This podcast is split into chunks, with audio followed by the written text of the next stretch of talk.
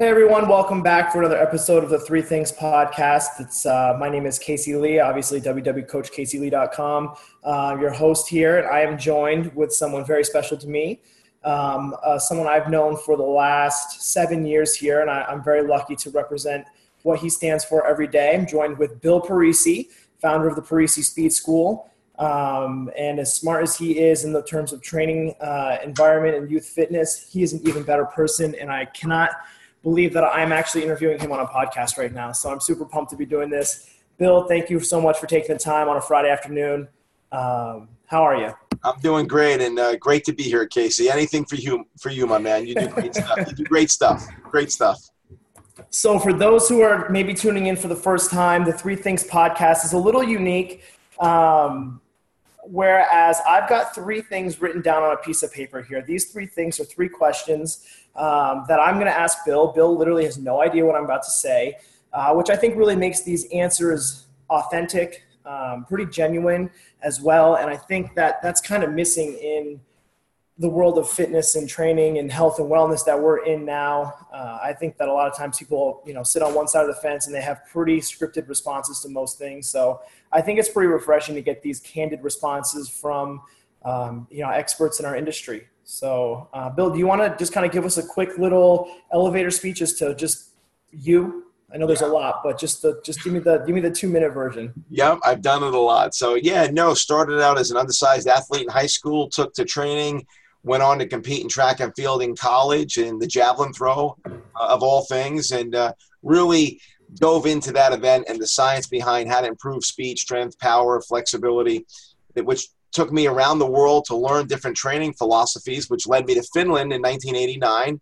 Uh, from there, I realized that we were lacking uh, a lot of these training methodologies in the youth space in the United States back in the late 80s and found a $500 van and started driving around from school to school teaching speed development and, and injury resiliency development and, and, and performance training methodologies. And then from there, grew a business from a $500 van to one location to ultimately five company store locations, focusing on youth performance, and then ultimately starting a licensing franchising business. And now we're upwards of 95 locations. And you, Casey, have been an intricate part of our team for the last, you know, six, seven years. And now where you are in terms of your development and what you're doing, I'm so proud of what you've done and, you know, a big part of our mission. It's awesome. Thank you. Um, we'll definitely have to do another one of these because I'd love to just kind of dive into really the business side of things. Today, what I've got here are three questions kind of about Parisi, um, but also kind of just some of the current things that you've been up to. Um, obviously, got a, a, chance to listen to you speak at the Parisi Speed Summit here a couple couple months ago, um, and you just completed a trip to China, so we'll touch on that a little bit. Um, but the very first question, the first of the three things, is um, you know, 25 plus years ago, you start the Parisi Speed School. Um, what did you think was going to come from that? When you were in the van, like, where did you think it was going to lead to? That's a great question. Um, you know, my dad thought I was crazy, he, he, but he supported me. You know, I told him I want to teach speed. You know, no one's teaching speed training. Um, you know, was, wasn't a lot out there. No one, a lot of people didn't believe speed could be improved. And I got a lot of phone slammed in my face. That's when we used to pick up the phone and actually dial, right? Yeah. So, you know, I really believed uh, in the mission, and you know the difference between thinking and believing, right? We we talk about that a lot. Uh, I believed, you know, I was gonna, you know, make a change in the industry in terms of bringing speed to the forefront as as a foundational component to performance training. And I knew if I stuck to my beliefs, and as long as I was able to validate, you know, the methodologies of training, which I did myself as an athlete and then did with a number of athletes before I even started the business because I was training athletes at college when I was at undergraduate school. I was working with different athletes, and then I actually was, believe it or not, working with the New York Giants and uh, as an undergraduate athlete, and Phil Simms, and then got a graduate assistantship at the University of Florida, and was working with with their track team at the time, and then you know, I realized, man, there's really something here that really works. So if you find something that works and you you totally believe in it and and it works and you're you're completely vested in it, you go all out and you just you never look back and you just keep driving and driving no matter how many call phones are slammed in your face or email, non-response emails you get if you have a strong conviction and you have a strong product and belief and it works it will work out in the end and if it doesn't work out in the end it's not the end yeah yeah that's it's just wild to think um, you know obviously reading the book success patterns and, and really diving into kind of uh, I guess it's like an, an, autobiography type type book, um, self improvement book at the same time. But it's just crazy to think, you know, like what and, having be able to ask you that question, like what you thought Parisi would be to where it is now. You know, 100 locations throughout the country. Um, you know, places globally looking at bringing the brand in and, and kind of the message of youth fitness. It's it's wild, and I don't. I always wanted to know if that's really what you thought it was going to be, or if it just kind of. I mean, what was the moment? where you really realized like wow like i've i've created something you, you know casey and and i know i didn't maybe answer that question before and i'm going to answer it now um, i was so focused on the task at hand you know either the school i was talking to the coach i was talking to or the meeting next week or or next month. I never looked that far ahead. Like i never really said i'm going to make this a global brand. It just evolved. And my whole you know philosophy has been if you is if you stay short-sighted and you do everything you can to to do the best you can in that short term the long-term plan works out you know? I'm not saying i never I, didn't ever think about long term but i never gave it a lot of thought so did i think it was going to be a global brand did i think we were going to have 100 locations no the answer would be no so i didn't think that was going to be the case i thought Let's get one location. Let's make it great. Then let's get it. We got an opportunity for a second location. So things evolved where thought about growth, different ways to grow, started with company owned stores, then graduated to licensing and, and franchising. And it evolves and you get a little bit of a lead or an insight, you meet someone, they give you some strategy, and you build upon that. And you keep keep you keep going because sometimes plans would need to change. You need to alter your your your plan, but the, the plans have always been, you know, 12, 20 more, 12 to 24 months uh, long, ne- not never much longer than that. Um, you know, in terms of planning. Now, if you sign a lease, a five-year lease, you're with a plan. We're going to be here for at least five years, right? I mean, you know, those you know the plan's going to be, and you develop your business accordingly. So, uh, hopefully, that answers the question in terms of uh, I, I, I didn't I didn't think it was going to get to this point. No. That's cool. That's awesome. Yeah. Um, what so and we have this debate a lot. By we, I mean I think industries or industry professionals, sports wellness, um, health, fitness, youth performance, professional performance, whatever it might be. Um, in your opinion, what do you think is missing from youth sports today? Obviously, you've got two young boys.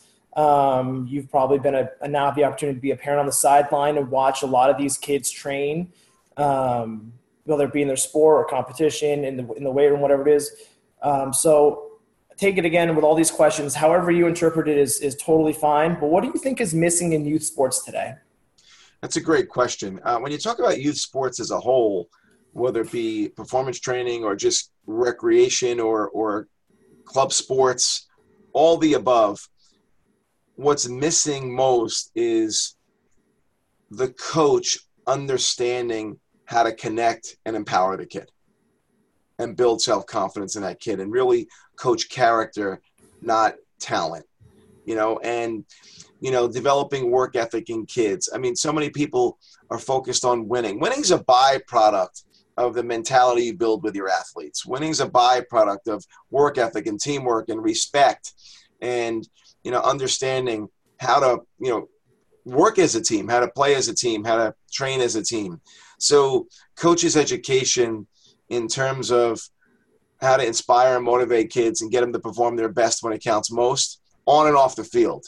So, and you know that from our whole what we do at the Parisi Speed School. That's a big part of what we do, you know, and, and, and getting coaches to connect with that. But I think that's really needed in the youth sports world, in, in the sports and recreation or, or club team coaching. Um, everyone's hung up on scholarship or winning and their kid being the star, you know, playing favorites or just all this nonsense that goes on where in the big scheme of things, you know, what's your kid? How are these kids going to perform when they're, you know, 24 years old in the real world, you know, 25, 26? How are they going to raise a family? How are they going to manage their job? How are they going to re- look back and relate to their times as an athlete? How are those times going to help them? You know, how did they overcome adversity? How did they, you know, challenge a teammate to step up when they weren't stepping up, whether it be in a game or in a practice, to have that that ability and confidence to take a leadership role. So it's those life skills that we learn from sports. That's what's missing the most. It's coaches. I would say coaches' education in that area, and you know that's why we put so much emphasis on what we do because it's missing in the in the in the sports world, and it's in a lot of places. Unfortunately, it's missing in the in the training world. But we have it more in the training world than than the actual competitive sports world. Yeah, that's that's awesome. That's a great answer. Um, in the first episode of, of this podcast, I had on a friend of mine, Dr. Stephanie Allen, who's a physical therapist in the Boston area, and I asked her, you know, what do people look for, or how would you recommend someone finding a physical therapist? And and she touched on a lot of those things, as to, you know, just what what is the person that you're working with? If you're the client or patient coming in, what is what is that practitioner bringing to the table as far as these skills that we're talking about, even in a rehabilitative setting? And I always think about that question is when people decide ultimately to train with us at Parisi. And I like to think it's what you just touched on and, and kind of those life skills that go outside of just, yeah, we'll make you faster. You'll jump higher. You're going to land better mechanically. Everything, all that stuff is going to happen. But, you know, we're largely in the business of building better people. Um, and that starts, you know, this, from age five when you walk through our doors into our little speedsters program all the way up to our peak program with college kids. And, um, you know, it's funny because we always people always talk about, well, what's missing is a focus on athletic development, athletic development, and I think you hit the nail square in the head right there with it's building better people. Yep, absolutely, absolutely. So, last question. Uh, I actually have two of them here, but I'm going to stick with one, um, and I hope I can ask this in a way that it makes sense. So. You touched on a little bit um, when you gave your introduction about how you traveled um, a lot as a undergraduate athlete, high school athlete, uh, and you were learning from other people um, in other countries. As it relates to your trip to China, what was that like as far as you learning from them, educating them on youth fitness? Like, did you get a chance to see what what they're doing there in that country? Like, how does you know how to, especially now being 25 plus years from when you were learning in that kind of environment in Finland? Uh, what's what's that like now, having just gone to China and spent some time there?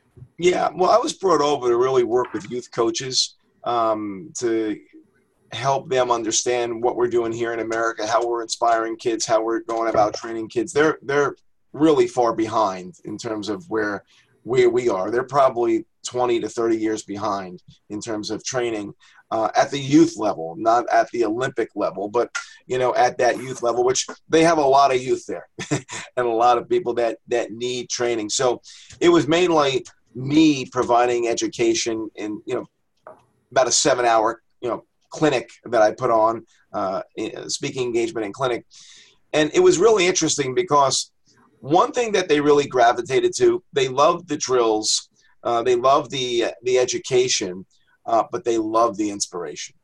Uh, I got them to come out of their comfort zone and got them to really engage and make them realize the education and the content is one thing and you got to have that. They appreciated that but it's the delivery of that content. You know it's how that content's delivered. And to me the biggest surprise was how much they took to that how much they embraced that that you know it's not really how it's done in china right they're a little bit more on the quiet side it's a little bit more stoic in terms of their uh, personalities and, and whatnot well we had some fun we rocked and roll america style so we really, we really rolled it out there, and we did it. You know, we did it the Parisi way, if you will, which I know you can relate. And they just bought it hook, line, and sinker. And that to me was a was a great breakthrough for them and for me because I was a little nervous on how it would be accepted, right? I mean, it's new, but I just said, hey, I have nothing to lose, right? We're not over here yet. We're not doing much yet. Let me just go be me not not hold anything back and just be what Parisi is. And it's letting it go and and delivering good, sound, solid, evidence based content, but in a way they've never seen before. Uh, because there's a lot of way to deliver content. There's a lot of strategies. There's you know presentations, and I did a presentation. I did a lot of different things, but in that presentation, we brought in a lot of motivational strategies. And at first, I, I didn't know if it was going so well, right? I it was a, because they were trying to figure it out. Now everything was being interpreted, right? I had an interpreter, so it was a tough read. And when you speak for six and a half hours through an interpreter, it's sometimes hard to get a read. But by the second half of the day, you know, it was a day split out three hours, three hours with a lunch break. Um, it was they were rocking and rolling, and uh, it was fun. I couldn't get out of there because everybody wanted the photo, everybody wanted something going on. So you you kind of know it went well when that happens. That's awesome. Yeah, that's awesome. I'm gonna I'm gonna break the three things rules. I'm gonna go unprecedented to a fourth thing. Um, it's kind of just a quick little follow up. What do you think is next for the Parisi Speed School? It's a great question. You know, the opportunity I believe in this market, uh, in the youth market, uh, is tremendous. And I say that because there are a lot of facilities, a lot of people that are getting into training youth, but more and more youth realize, or more and more parents realize the opportunity to uh, you know improve their athletes you know performance but with our focus on evidence-based performance improvement and really building the confidence and the character of the kids. And now where we're going with our licensing model and you know scaling our content to allow an individual coach access to it and to allow people to take this information and be a part of this mission and this association that we have that's tightly knit and to make a change the next step is truly truly global i mean continue to grow our footprint here in the us and get more people involved in our training. And you know i'm so excited about our you know our team and our scientific advisory board, you know, guys like Stuart McGill and Dan Pfaff and Ken Clark and guys that are coming on board and guys like yourself that have been a member of our corporate team and one of our master coaches for so long and you know spreading the the the knowledge. And it's guys like you that have come into our system five six seven years ago that i've seen grow so much from not only your involvement with us but your involvement outside of us, your involvement to do what you're doing now with your podcast, to go to Con Ed on your own, to develop yourself, and you're you're doing so many great things, and you're bringing it back not to us but to your community, and to be involved with people like you, to get more people exactly like yourself involved in our mission, so we can do two things: one, help grow not only our brand but our mission, and to help more kids, and number two, to help guys like yourself grow coaches, help them grow, help them grow their business, their brand, their organization, their personal mission.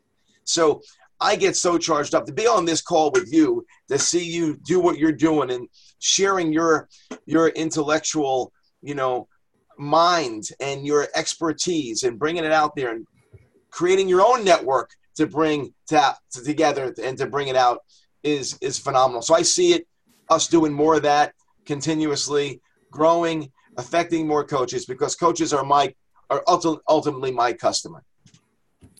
Yeah, that's awesome. I mean, that's been what's you know people always ask me like, "Yo, Parisi, like, what's it about?" And and I always say it's the network. Um, you know, just talking to other coaches across the country, whether it's Andrew Patterson in Maryland or the Wearing guys down in Virginia Beach or um, Anthony out in San Diego with Joe. Like these, you know, these coaches that you know, just are doing it. And that's really it. And I think that's the value of, of Parisi as far as being a coach in the network uh, is you have access to all the other coaches that are doing the same thing you're doing. And, and whether it be teams or privates or, or just, you know, handling tough situations with athletes, like that's, that's what it's about as far as coaching development goes, sharing and experiences and, and, I mean, Parisi, that's something that no one ever really talks about. I feel like is is just that ability that we have within our network. But um, yeah, I think that that's that's a great way to shine a light on it and um, and keep going. Yeah. Bill, what's the best way if people want to get more, you know, more Bill Parisi? How do they do it? Where do they go? How do they get in contact with you or any of the stuff that you're putting out?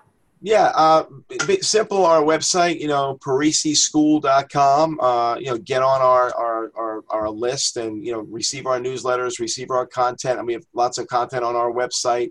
Uh, we have obviously courses now and uh, people can get involved with. So there's lots of ways, you know, we're speaking, speaking at a couple of the Perform Betters throughout the year and uh, spoke at a lot of different events this year, but that schedule is coming up. But at the end of the day, if, if people are interested in what we're doing, by all means, you know, get involved, get on our mailing list, and hey, listen, schedule a webinar to learn a little bit more what we're about, uh, get an understanding. We're super excited on where we're going. We're super excited to just to see again guys like yourself, Casey, come into this industry and now doing what you're doing. You know, just this exercise today, the fact that you're interviewing different coaches, you interview Chad, and now myself and other professionals in the industry.